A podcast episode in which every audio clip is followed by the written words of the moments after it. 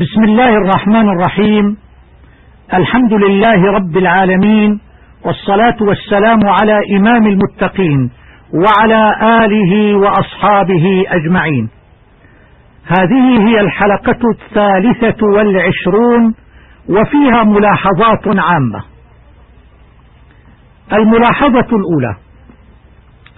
علمت سابقا بأن المد العارض للسكون يجوز فيه القصر والتوسط والمد الطويل مع إسكان الحرف الأخير أي على حركتين أو أربع حركات أو ست حركات.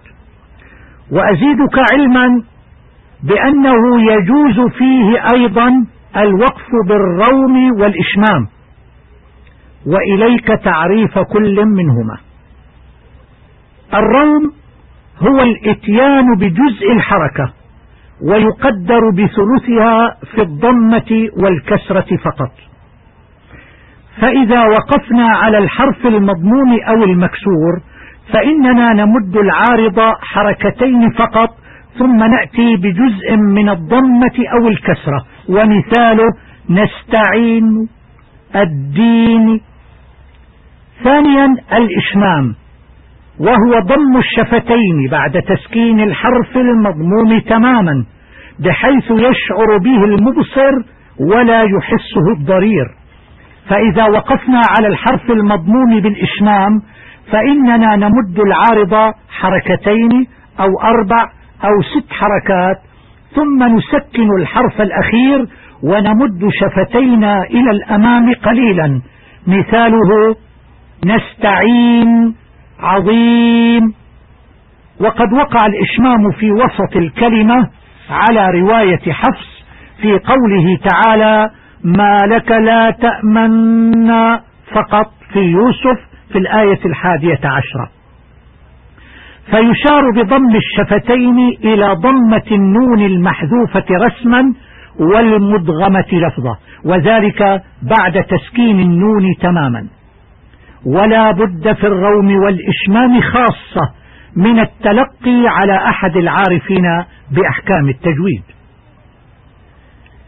يستثنى من الروم والإشمام هاء التأنيث نحو رحمة نعمة فإنها لا روم فيها ولا إشمام إذا كانت مما يوقف عليها بالهاء أما التي يوقف عليها بالتاء المبسوطة فيوقف عليها بالروم والإشمام مثل بقية الله كلمة ربك. أما حركة الفتحة فلا روم فيها ولا إشمام. حركة الكسرة فيها الروم دون الإشمام أما الضمة ففيها الروم والإشمام. الملاحظة الثانية إذا سبقت همزة الاستفهام اسما محلى بأل التعريف كما في الكلمات التالية الذكرين آلله آلآن فيجوز لجميع القراء فيها وجهان. الوجه الأول الإبدال أي إبدال همزة الوصل مدا طويلا على ست حركات. فيكون حكمه حكم المد اللازم المثقل الكلمي في كلمتي الذكرين الله واللازم المخفف الكلمي في كلمة الآن ويسميه بعضهم مد فرق. الوجه الثاني التسهيل. وهو النطق بالهمزة الثانية التي هي همزة الوصل بين الهمزة والألف. الذكرين الله الآن وذلك في ستة مواضع.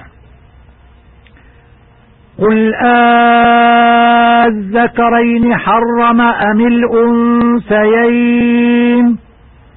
قل أذكرين حرم أم الأنثيين؟ في سورة الأنعام في الآيتين الثالثة والأربعين والرابعة والأربعين بعد المئة. المكان الثالث. الآن وقد كنتم به تستعجلون.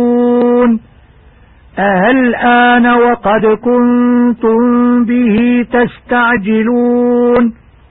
في سورة يونس في الآية الحادية والخمسين. الموضع الرابع. الآن وقد عصيت قبل. الآن وقد عصيت قبل. الآية الحادية والتسعون من سورة يونس. الموضع الخامس. قل آه الله أذن لكم قل آه الله أذن لكم الآية التاسعة والخمسون من سورة يونس. الموضع السادس آه الله خير أما أم يشركون.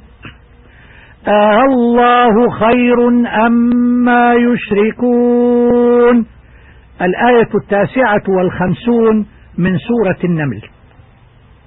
والسر في بقاء همزة الوصل في مثل هذه الكلمات المبدوءة بهمزة الاستفهام حتى لا يبقى لبس فيما لو حذفت الهمزة. إذ لو حذفت لحصل لبس في الهمزة المتبقية. أهي همزة الاستفهام أم همزة الوصل؟ الملاحظة الثالثة. كلمة أعجمي في قوله تعالى ولو جعلناه قرآنا أعجميا لقالوا لولا فصلت آياته أعجمي وعربي. وهي الآية الرابعة والأربعون من سورة فصلت. قرأ حفص فيها بتسهيل الهمزة الثانية بين الهمزة والألف.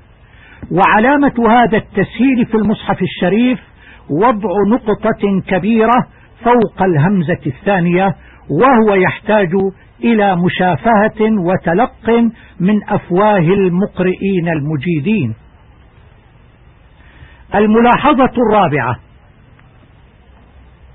تقدم حكم إدغام الثاء في الذال في قوله تعالى يلهز ذلك في الآية السادسة والسبعين بعد المئة من سورة الأعراف وإدغام الباء في الميم في قوله تعالى يا بني اركم معنا ولا تكن مع الكافرين الآية الثانية والأربعون من سورة هود وذلك في باب إدغام المتجانسين وهذان المكانان وهذان الموضعان لا يتكرران في القرآن الكريم.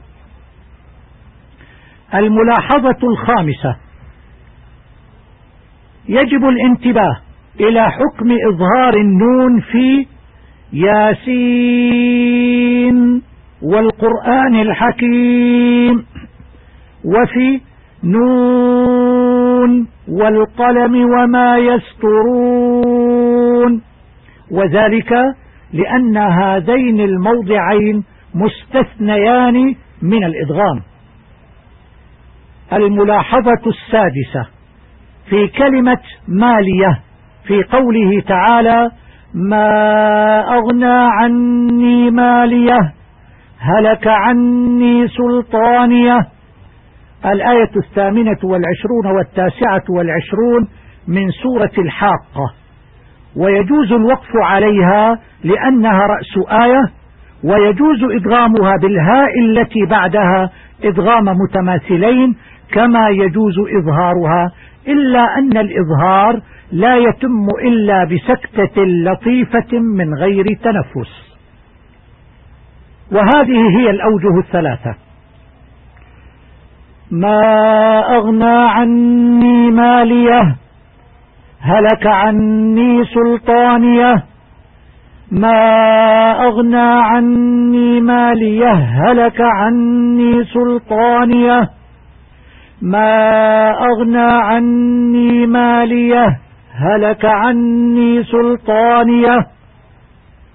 الملاحظة السابعة كلمة آتاني في قوله تعالى فما آتاني الله خير مما آتاكم الآية السادسة والثلاثون من سورة النمل حيث رسمت هذه الكلمة آتان بدون ياء.